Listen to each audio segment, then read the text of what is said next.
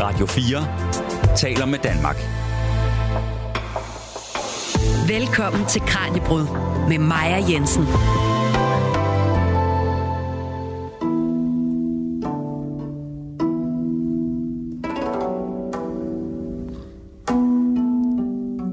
Det, du hører her, det er den allerældste nedskrivning af musik, som vi kender til i dag. Den blev nedskrevet på lertavler omkring år 1400 før vor tidsregning og blev fundet i 1950'erne i Syrien. Og den her version, den er fremført af Michael Levy. Men mennesket har altså spillet musik længe inden da. Det er bare kun den musik, der er blevet nedskrevet, som vi kan genskabe i dag. Og sådan er det jo stadig. Vi er afhængige af at kunne nedskrive musikken, så andre kan spille den, uden at de skal kende til den i forvejen. Og til det bruger vi noder, en slags instruktionspapir til et stykke musik. Men hvordan er vores nodesystem blevet udviklet? Og hvordan har det gået hånd i hånd med musikkens udvikling gennem tiden? Det kan du blive klogere på i dagens program. Mit navn er Maja Jensen. Velkommen til Kraniebrud. Du lytter til Radio 4. Og så vil jeg gerne byde velkommen til dagens gæst, Niklas Valentin. Tusind tak. Niklas er violinist og kunstnerisk leder på festivalen Møn Sommerkoncert og andre koncertrækker. Og i dag der skal han altså gøre os meget klogere på noden og dens historie. Og undervejs der skal vi høre nogle klip fra Møn Festival Ensemble, som spillede i forbindelse med et arrangement om nodens historie ved festivalen Historiske Dage. Det er Danmarks største historiske festival, der er arrangeret af Folkeuniversitetet i Aarhus, Emdrup og Herning. Men Niklas, inden vi sådan for alvor dykker ned i historien om noden, og det, der også kom før den, for det skal vi også tale om, så vil jeg gerne lige have et lynkursus i noder. For du kender selvfølgelig alt til noder, men der er alligevel nok mange af lytterne, mig selv inklusiv, som ikke spiller musik, og som derfor ikke har et indgående kendskab til de her små prikker på papir. Præcis. Hvad er en node, hvis vi starter helt grundlæggende, Niklas? Og det skal vi. Jamen, altså, noder indikerer en tone, en præcis tone, og en tone er en konstant hertzsvingning. Det er det, vi har at gøre med.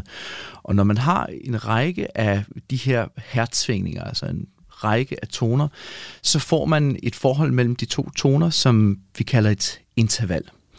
Og det er alle de her intervaller, som udgør en række skalaer, og der er en særlig mængde af skalaer, og det er alle de her skalaer, som vi bruger til at skabe og navnligt nedskrive den musik, som vi i menneskeheden skaber. Og når man så har en node og et ark med noder på, altså hvad bruger man så til? Hvad er det, du kan læse ud af et nodeark som musiker? Helt konkret, så kan man læse lige præcis, hvad det er for en hertzsvingning, man skal producere på det givne tidspunkt. Og det lyder jo ekstremt metrisk og meget, meget nøgternt, og det er det jo sådan set også, fordi det er der, at nodebilledet har sin naturlige begrænsning, og det er der, at det, som der altid er spændende for mig selv som musiker og os alle sammen, når vi har et forhold til et stykke musik, og navnligt nyskrevet stykke musik, hvor at komponisten stadigvæk er i live, at man modtager det her døde ark, sagt på en lidt poetisk måde, og derefter starter en kreativ proces og får det i live. Og at have konversationen med komponisten bagved gør det jo utrolig spændende, fordi så har man rent faktisk en menneskelig forbindelse til de her helt nøgternt nedskrevne indikationer om, hvordan noget egentlig meget, meget levende skal forholde sig, og hvad det skal være. Ja, fordi hvis vi nu igen tager det på det her niveau, hvor jeg som ikke-musiker kan være med, der er helt sikkert, der er en kunstnerisk frihed på en eller anden måde. Men så er der også noget med, hvilke toner skal du spille? I hvilken taktart skal du spille det? Er det 4/4? Er det 3/5? Eller præcis, et eller andet? Præcis, og der er nodesystemet så simpelt skabt, at man har det, som du fuldstændig rigtigt, som du siger.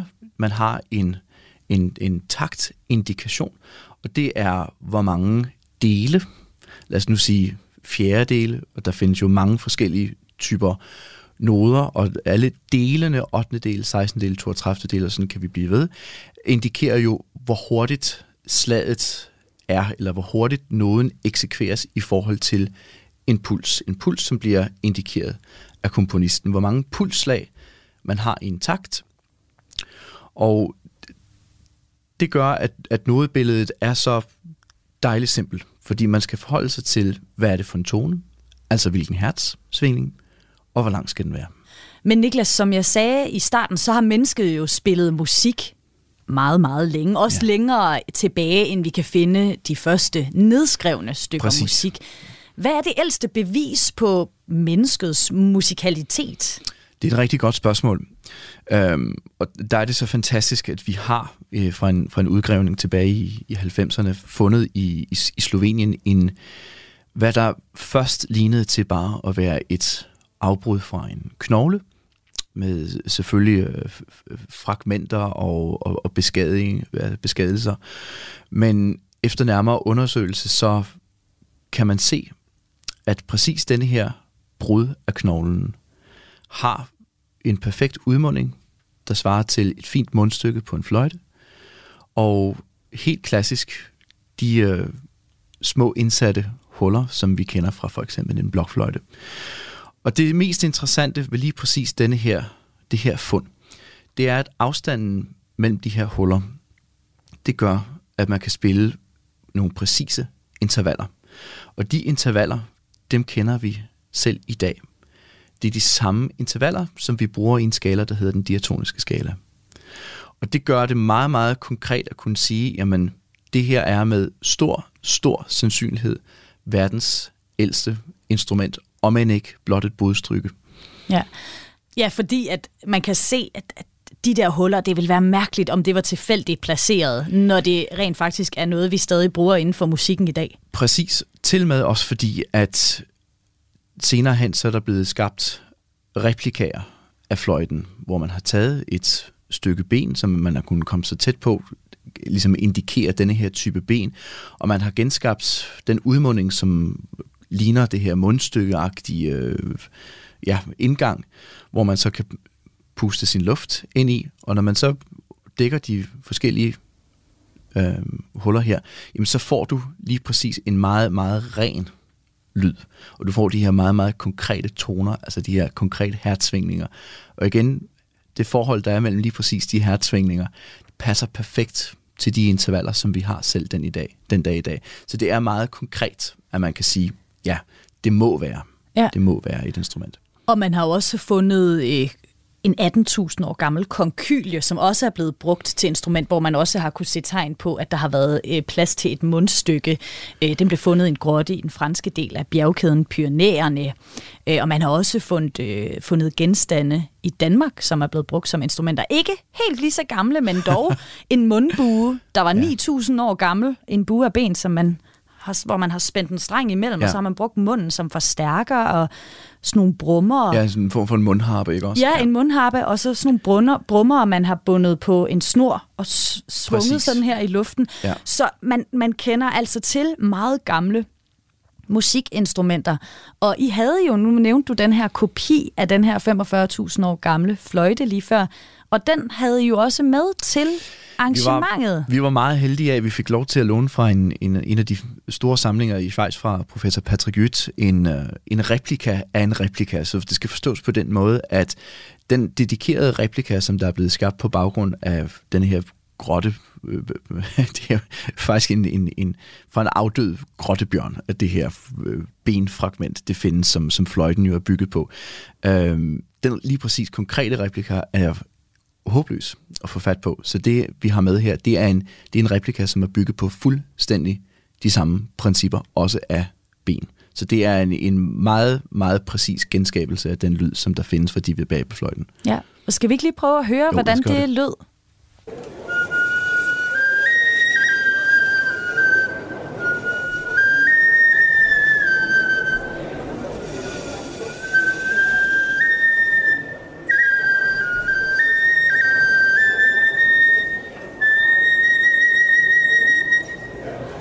Og Niklas, du sagde, at du var jo faktisk virkelig glad for, at der overhovedet kom lyd ud af den her fløjte.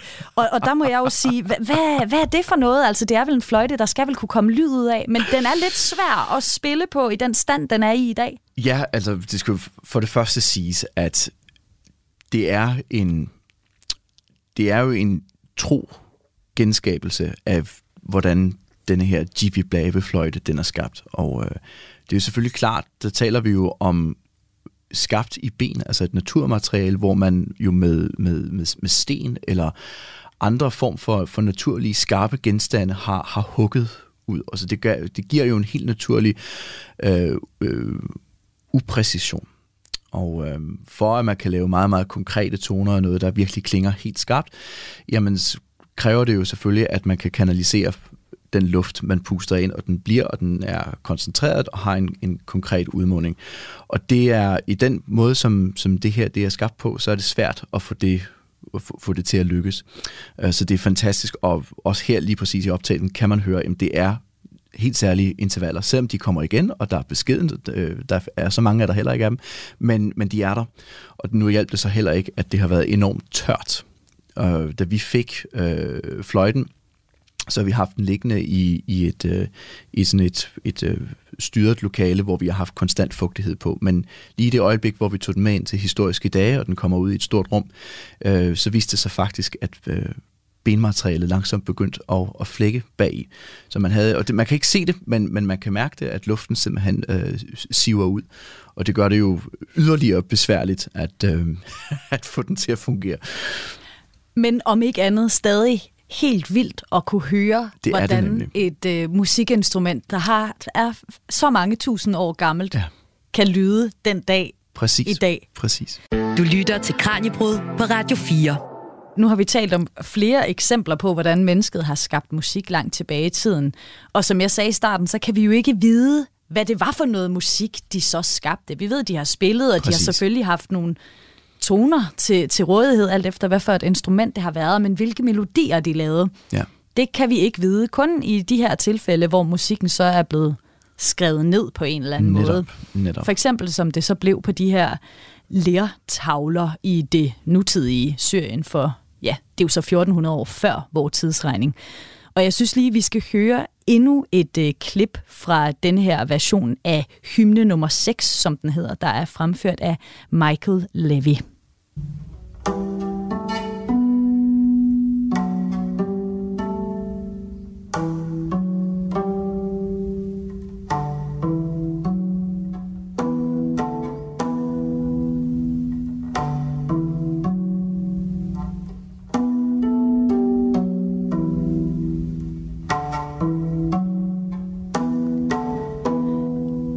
Niklas, når jeg hører det her, så kan jeg ikke helt lade være med at tænke på, at jeg har fanget mig en myg. Nej, og det er jo... Der er noget inspiration fra den her, eller hvad? Altså, der er noget med dit, og igen, som et ikke super musikalsk menneske, synes jeg bare, der er nogle tonerækker, ja, eller et eller andet, som virkelig... Men det er et fantastisk eksempel, du kommer med, fordi det er jo lige præcis fra den diatoniske skala, at det er de første... La, da, da, da, da, da. Ja. Ja, det er lige præcis det. Det er jo det, vi har, og det er også det, vi hører her, ikke? Fordi lyren her, som... Et skridt ad gangen. Jeg skal nok prøve at holde min entusiasme en lille smule tilbage, så jeg ikke vælter over ordene. Men denne her lyre er jo stemt helt præcist med en tone per streng. Der fandtes på det her tidspunkt, alt efter hvad man ved indtil nu, hovedsageligt to lyre. Enten en femstrenget eller en syvstrenget. Selvfølgelig har der jo eksisteret mange andre versioner, det er jo klart. Men lige præcis denne her hymne nummer 6, og navnligt nedskrivningen af den er særlig, fordi at det er meget konkret nedskrevet og beskrevet, hvordan lyren skal stemmes, og hvilke toner det skal stemmes. Og det er selvfølgelig meget svært, når kommer spørgsmålet om, hvordan i alverden kan man læse ud fra en nedskreven tekst, at den skal have sådan og sådan en hertsvingning, når hertsvingningen jo først er opfundet i det forrige århundrede. Men man er kommet så tæt på at kunne konkretisere, jamen altså beskrivelsen af forholdet mellem de toner svarer til noget, vi kan identificere os selv med, når vi kender den diatoniske skala i dag. Og det er det, vi kan basere det på. Og det er derfor, at vi har det her, og det er derfor, den lige præcis er så vigtig. Fordi det beskriver, at vi har som mennesker under alle omstændigheder haft et særligt forhold og en forståelse for, hvad det er for et forhold, der er mellem de svingninger. Om det lige præcis har været det ene eller det andet, er sådan set underordnet i forhold til det faktum, at det ikke har været irrelevant, hvilke lyde vi bare, at det bare har været tilfældigt, og det for nyligt har været, at man har fundet præcis, jamen, den spænding, de følelser, der kommer ind i os, når vi hører lige præcis den række af toner og forholdet mellem dem, det er jo det, der giver spændingen. Nej, lige præcis, det har vi altså kendt til meget, meget længe, og altså tusinder af år. Og det med nedskrivningen, det er, nu har vi det her, det er jo fra, hvad der svarer til vores bronzealder, sådan cirka, men der findes også ældre nedskrivninger. Det er jo naturligt at spørge, jamen, er der virkelig ikke andre nedskrivninger? Nej, ikke når det kommer til noderne, men når vi går længere tilbage i de kinesiske dynastier langt før, der findes beskrivelser af musik. Altså, så vi har dokumenteret, og som du også kom med eksempel på herhjemme i Danmark, når vi har til instrumenterne, at musik, det har været ekstremt tæt på menneskeheden hele tiden, og der har været et behov, det kan vi dokumentere, for at vi har kunnet skabe musik. Og i det gamle kinesiske sprog, der var tegnet for musik og dans det samme, hvilket gør det yderligere interessant, fordi når vi danser, så mærker vi en puls, den har vi jo inden i os, og den puls er baseret på det musikalske grundlag, der ligger nedenunder dansen. Så pulsen i begge udtryksformer har vi altså haft et meget, meget stærkt forhold til, og den puls, det er jo altså den, som vi har i nodebilledet igen. Det er lige præcis den puls, som vi forholder os til inden for en takt, sådan så vi kan basere, hvor langt skal noderne spilles i forhold til den puls. Ja, så der er altså en eller anden, der er en forbindelse mellem den musik, vi har i dag, og så den. Absolut. Men noget, jeg kan være nysgerrig på, det er jo også, det må have været et ret vigtigt stykke musik. Nu var den jo en del af flere stykker musik, der blev nedskrevet. Det her er så det eneste, vi har i dets fulde form fra de her lertavler. Men det må da også være noget meget vigtigt, siger jeg lige i mangel på bedre ord. Meget vigtigt musik. Absolut. Altså ved man noget om, hvilken funktion den her musik har haft? Ja, lige præcis. De her, altså, det er en hymne til en af de hurriske guder. Så det har selvfølgelig haft en hellig betydning. Men også bare som sidespring, også nu her i de kinesiske ting, som jeg lige kort kan nævne, jamen så har det også været en ting, der hovedsageligt var forberedt hoffet. Altså det var dyrt at have instrumenter, selvom det egentlig sjovt nok altid har været beskrevet, at musikere har haft meget trænge kår. Altid. Der har aldrig været... Man taler aldrig om rige komponister, heller ikke i de oldtiderne. Men det har altid været en meget vigtig ting, som du siger, og den har hørt til vigtige begivenheder. Og selvom vi kan fokusere desværre kun på det her, så er det også beskrevet, at blandt andet i oldtidens Kina, at der blev brugt store kræfter på fra kejserne i at få nedskrevet og holdt og altså dokumenteret folkemusik.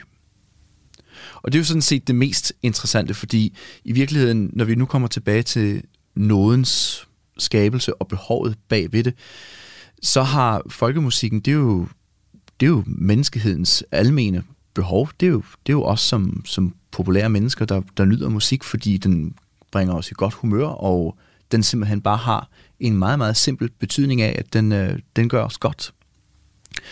Og den betydning har vi kun kunnet holde fra mund til mund, indtil at man lige pludselig finder på denne her idé at lave et system, et simpelt og universalt system, så man ikke behøver at huske det hele tiden, men at man bare har det nedskrevet, og kan altid lige hive det op i lommen. Ja, og det var jo et ret godt cue til, at vi nu skal videre og tale om opfindelsen af noden. Du lytter til Kraniebrud på Radio 4. Det er musikken, vi dykker ned i dag, når vi bliver klogere på nodens historie, sammen med violinist Niklas Valentin, der også er kunstnerisk leder på festivalen Møn Sommerkoncert. Og Niklas, nu talte vi om nogle rigtig gamle eksempler på nedskrevet musik, som vi kender til. Men hvis vi nu så Vi springer lige et par tusind år frem her. Det gør vi lige. Vi når til omkring år 1000. Ja. Hvem er det, der finder på noden?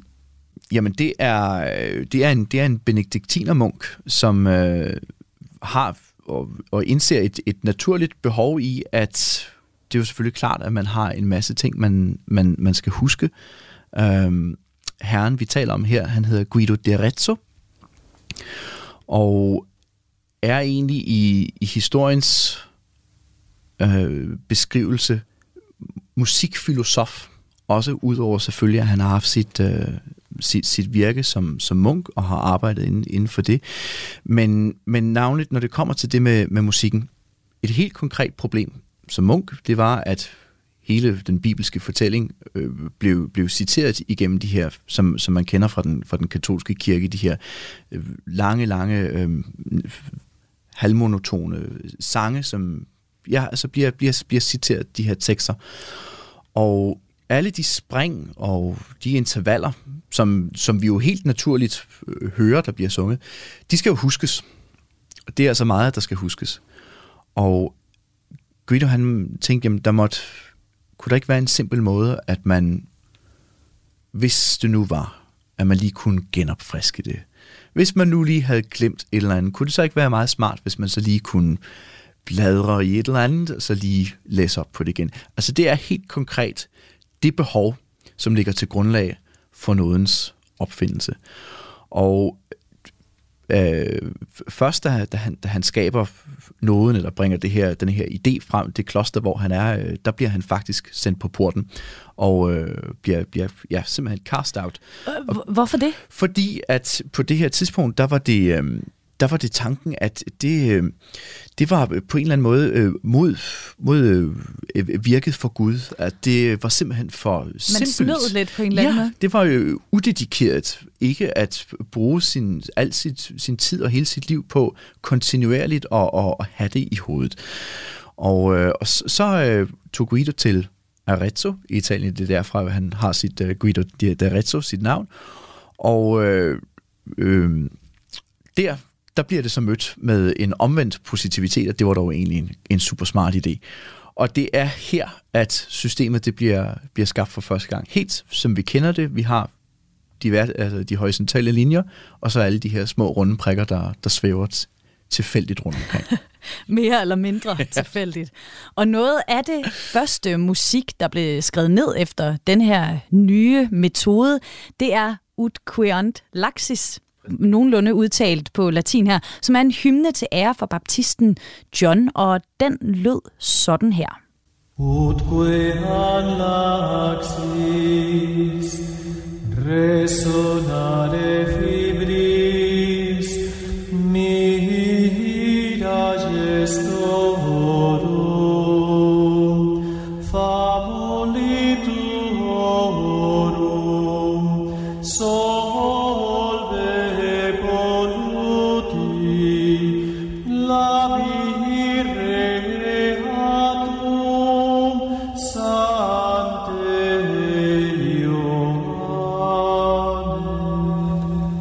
og det var fremført af sangeren Dusum. Men det nodesystem, som Guido d'Arezzo finder på her omkring år 1000, hvordan er det så sammenlignet med det nodesystem, vi kender i dag? Jamen, det er overraskende det samme. Der er helt simpelt, så er der jo kun 4 linjer, og der er ikke en puls. Notation. De fleste vil måske kunne ikke genkende til, hvis man har set et nodebillede, så er der ude i højre side nogle mærkelige, finurlige tegn, og det indikerer, hvilken stemme, men så står der altså også nogle tal med en skråstreg imellem, 2 tal med en skråstreg imellem, og det indikerer, hvor mange slag, der er i takten, ud af hvor mange slag. Så 4/4, så har man 4/4 per takt. Og det mangler her. Der er det mere indikeret på, selvfølgelig, det kommer jo helt naturligt, altså der er en friere puls, man er i sin egen puls, og så er noderne i sig selv stadigvæk lavet sådan, at nogen er siger jeg det lidt populært. Nogle er med altså helt farvet ud, så de er helt sorte, eller nogen har luft inden i sig, og nogen har halv luft inden i sig. Og det har vi stadigvæk, den måde. Det indikerer netop, hvor lang den er. Og det har vi stadigvæk her hos Guido. Og det er sådan set egentlig det. Det, der er interessant lige med denne her, og det var måske i virkeligheden værd lige at lytte til den igen. Fordi lige denne her er helt særlig. Fordi hver frase, der starter, den starter på den næste tone i skalaen. Det er derfor lige præcis den her Ut Queant Laxis, den er så vigtig, fordi, og den kommer også med teksten, det vil man kunne høre, at den starter ut, det er i dag født til at hedde do fra domino, så starter den do, re, mi, fa, og går langsomt opad. Og det er den gamle udtryksform og de gamle ord for noderne i skalaen, i den diatoniske skala. Så hvis vi lytter til den igen, så vil man kunne opleve, at for hver gang sangeren starter en ny frase, så er vi på en tone højere, og igen en tone højere, og sådan går det helt præcist. Skal vi lige prøve at høre den igen her? Ut queant laxis,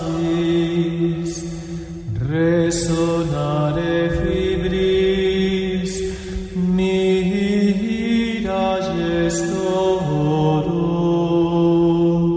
famuli tuorum, solve polluti, lavi reatum, sante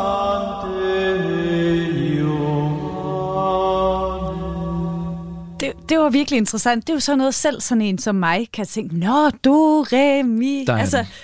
Ja. Ikke med de rigtige toner til, men det var utrolig interessant. Ja, og tænkte, at det havde vi altså for 1000 år siden. Og så naturligvis har vi jo haft det før. Her er bare det konkrete bevis for, at det har eksisteret så længe, og tænk, at det stadigvæk er i brug i dag. Det er jo vildt. Ja, men det er noget med, Niklas, i denne her form for nodesystem, som bliver opfundet af Guido d'Arezzo, at der også var indlejret sådan en eller anden slags improvisation. Er det rigtigt? Ja, det er... Det kan godt være, det igen er sådan mere populært. Det hører mere til stilen. Mm.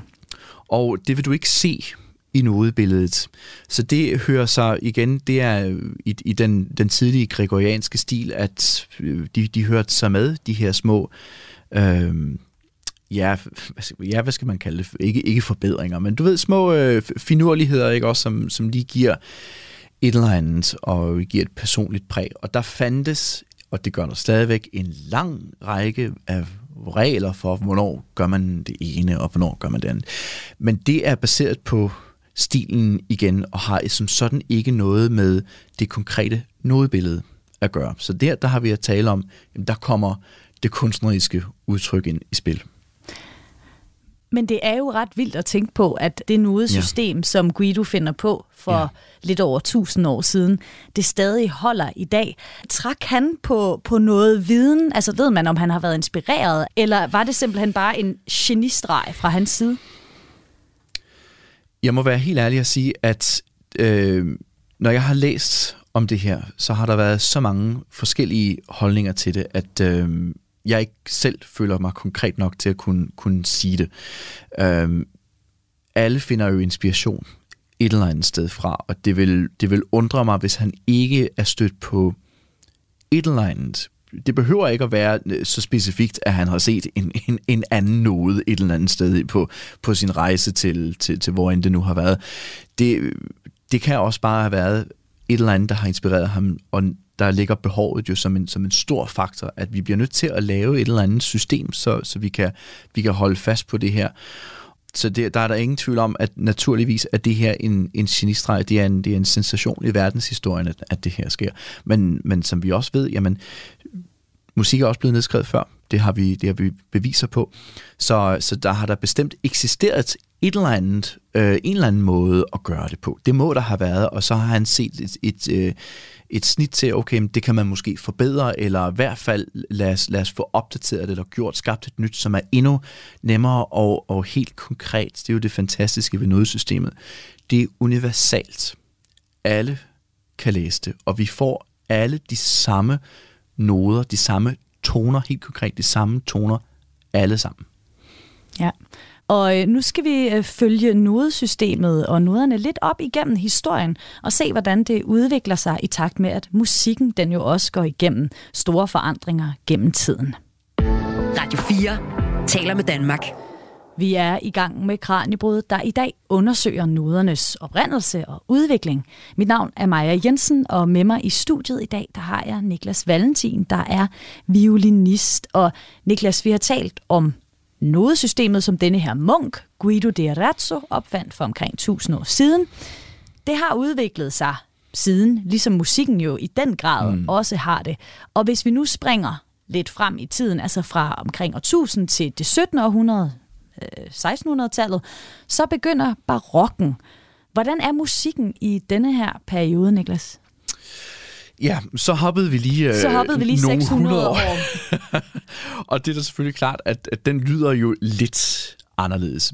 Men helt konkret, så er barokken en kulmination på noget, som hedder kontrapunkt. Og helt konkret, nu skal jeg også sige, der kommer lige en lille disclaimer nu, fordi nu bevæger vi os ind i noget meget, meget musikteoretisk, hvor at der vil være mange derude, som ved meget mere om lige præcis det her, end jeg gør.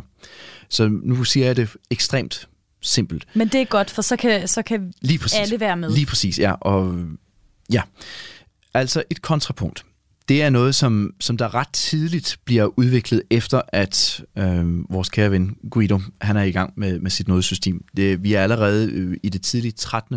Altså i 1300-tallet, så er der en fransk musikfilosof, Johannes de Muris, som taler om punctus contrapunctum. Og det er altså forholdet mellem to linjer. To stemmer af toner. Og det skaber jo helt naturligt nogle intervaller, fordi tonerne bliver spillet på samme tid. Og det er det forhold, der er mellem de to linjer, som helt konkret er et kontrapunkt. Og det kontrapunkt, det siger jo sig selv. Siden at vi kan konstatere, at det bliver talt om det i det 13. århundrede, så er det jo også udviklet sig en lille bit smule før. Og igennem de her hundreder og hundreder af år, så udvikler et kontrapunkt sig selvfølgelig også. Og der findes alle mulige regler for, hvordan kontrapunkter de må skrives, og hvordan de findes, og hvad man gør med dem, og så videre, så videre. Men i barokken under alle omstændigheder, der er en kulmination på udviklingen af kontrapunktet.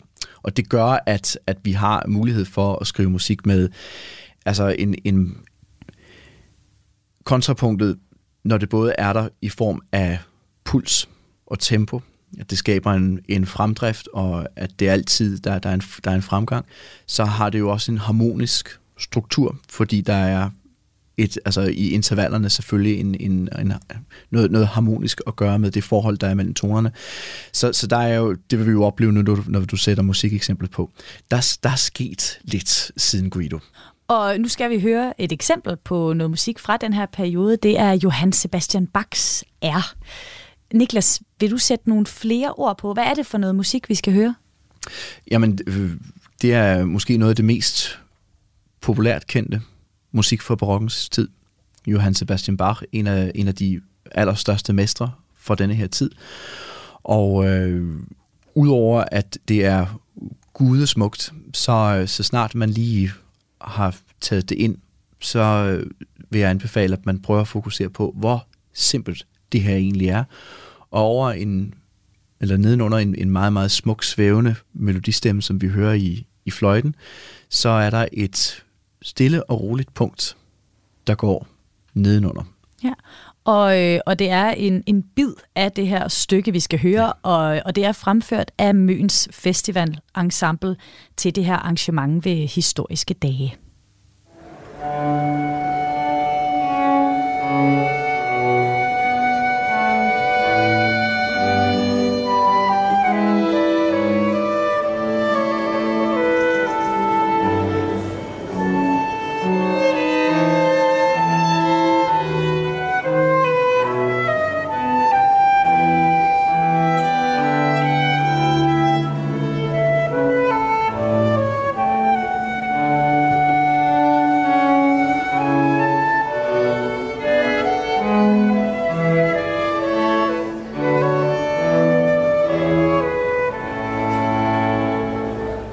det var jo virkelig et smukt stykke musik. Jeg tror måske også godt, at jeg kunne fornemme kontrapunkt. Altså, der var nogle forskellige, det var jo så forskellige instrumenter, der ligesom fremførte hver deres, nu kalder jeg det melodi. Præcis, og vi hører kontrapunktet, det går stødt og roligt i celloen nedenunder, og det kan vi godt kalde populært, jamen det er bassen, den gående bas, som vi jo også kender i jazzen i sådan set, ikke også? Og det er jo derfor, at kontrapunktet er en fantastisk og simpel, men utrolig vigtig opfindelse i musikken. Den har jo højst sandsynligt altid eksisteret på en eller anden måde, men her, der får vi en forståelse af det, efter det bliver langsomt udviklet siden Johann de Muris, og nu her i barokken ligesom kulminerer i sin udvikling, i hvert fald teknisk. Og den går stødt og roligt nedenunder hele tiden. Og det er meget nemt at sige, jamen det er en melodisk stemme, men forholdet mellem det kontrapunkt og alle de andre ting er jo sådan set egentlig super simpelt, fordi vi har det her, hvad skal vi kalde det, et skelet måske, som alle de andre ting bliver bundet op på. Og det er lige præcis, fordi vi har kontrapunktet, at vi hele tiden har en pulsfornemmelse. Den er meget, meget klar hos publikum, som lytter. Og vi har altid et konkret forhold til det harmoniske. Og det er jo det harmoniske, som giver os alle følelserne, og vi mærker spændingerne, og vi føler os lidt melankol. Alle de her ting, der kommer ind under os. Det er jo lige præcis, fordi vi har det forhold mellem kontrapunktet og så de øvrige stemmer. Ja, og nu springer vi cirka 100 år, lidt mere end 100 år måske, frem til næste periode, Niklas, nemlig klassikken, Wiener-klassikken måske nærmere bestemt, jeg ved ikke, om det er det, man kalder det. Ja, det kan man godt kalde den. I hvert fald klassikken, den periode, som vi har fra cirka omkring 1740, 1750, og så lige ind på den anden side af 1800-tallet. Ja, og hvordan ændrer musikken sig i den her periode? Super spørgsmål. Altså for det første så, musik har altid en konkret afhængighed af den kultur, som der er rundt om den i den tid, hvor den bliver skrevet. Altså det er en refleksion af, hvordan menneskeheden gebærder sig og har sin gang. Så i barokken, så har man også en refleksion af de idealer, som der var på det tidspunkt i musikken. Det er meget klare strukturer, det handler om arkitektur, det handler om nogle andre ting, og man kan sige, musikken har ofte en funktion stadigvæk. Det er en tid, hvor at der stadigvæk, at kirken har utrolig meget at skulle have sagt. Så der er altid ofte i hvert fald en direkte refleksion til noget helligt. Og når vi kommer over i klassikken, så på et meget praktisk niveau, så har vi også igen, så skifter hvordan det sociale og kulturen er i Europa. Og helt praktisk, så er der mange af de store ensembler nu i barokken, så det er ofte sådan kammerorkestre, og det er måske en 20-30 mand, hvis ikke mere, når det er de helt store værker. Og i klassikken, så er der nogle, blandt andet helt praktisk, nogle finansielle problemer, som gør, at lige pludselig bliver der flere og flere mindre ensembler, og det skaber jo et nyt behov for komponisterne i at sige, jamen, så må musikerne, når der er færre af dem, så må de jo lave mere, fordi de skal jo fylde det samme. Og det gør jo, at stemmerne egentlig udvikler sig, og så ser man konkret i nodebilledet, jamen, altså der sker mere og mere. Og forstår man nu ret, det er jo ikke sådan så i barokken, at der ikke var mange noder. Der er rigtig, rigtig mange noder nedskrevet. Ofte, hvad der er interessant, det er, at de ting, hvor der er nedskrevet mange noder, det er sådan set for at gøre det nemt for dem, der ikke nødvendigvis er professionelle, sådan så de ved med det samme, hvad det er, de skal spille. Ofte så kunne musikere med det samme bare improvisere, eller hvis vi nu lige kort kommer tilbage til det, du spurgte om med Guido d'Arezzo, var der nogle sådan små finurligheder, man satte på, og ja, i den grad. Ofte så har man i barokken basso continuo, hvor det bare er nogle store akkorder og et lille tal. Og så ved man, hvad det er for en stor harmonisk akkord, man skal spille, og den kan man sådan som musiker selv vælge, hvordan man skal udføre den. Ja. Man ved bare, hvornår og hvor længe det skal vare, og hvad det helt præcis er. Hvordan man vil, det kan man selv beslutte sig for. Når vi kommer over i klassikken, så fader alt det her meget mere ud. Og vi har mere og mere ofte, også til de professionelle musikere, kontinuerligt nedskrevet, hvad det er, vi skal lave. Altså, der bliver flere regler, eller man mindre som bevægelsesfrihed? Ja, det er en måde at sige det på i hvert fald. Altså, komponisten ved mere og mere, helt konkret, hvad der er, der skal gøres, og det bliver bedt fra begyndelsen om til musikeren igennem nodebilledet. Så flere noder? Ja. Hvis man vil sige det lidt groft. Lige præcis. Flere noder fra starten af. Selvfølgelig er der masser af frihed stadigvæk. Det er da klart, men mindre end før. Ja, og herfra skal vi også høre et stykke musik. Det er et stykke af anden satsen af Mozarts klarinetkvintet. Hvad skal man lytte efter her, Niklas? Jamen, her der har vi et fantastisk eksempel på netop det faktum, at når der er færre musikere, så må ensemblet, der er mindre, jo sådan set lave mere. Og så får stemmerne mere en ligevægtig indflydelse, de har mere ligeværdigt at skulle have sagt. Så her så skal man nyde den tendens, som navnligt komponisten Joseph Haydn arbejdede på, at man simpelthen har en, hvad skal vi sige, en konversationsstil, at stemmerne, de taler med hinanden. Der bliver kastet bold imellem stemmerne. Det kan man også nyde her i Mozarts musik. Ja, og den skal vi høre her igen, fremført af Møns Festival Ensemble.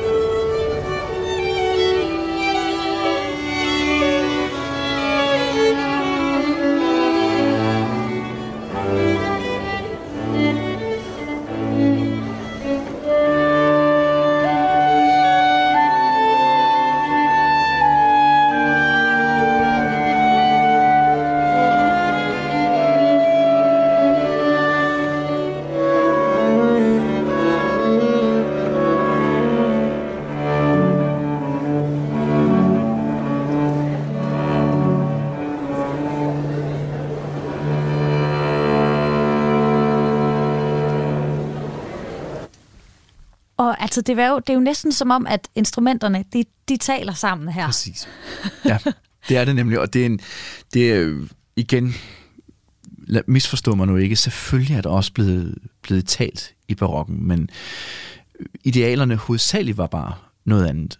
Og hele denne her stil med at konversere, den tager sit udspring i kammermusikken, fordi der er flere, altså, hvad skal man sige, der er færre stemmer. Det er jo meget svært, hvis man har 20 mennesker, og de alle sammen skal have noget at sagt, ikke? Og så ender vi jo med at tale i munden på hinanden alle sammen.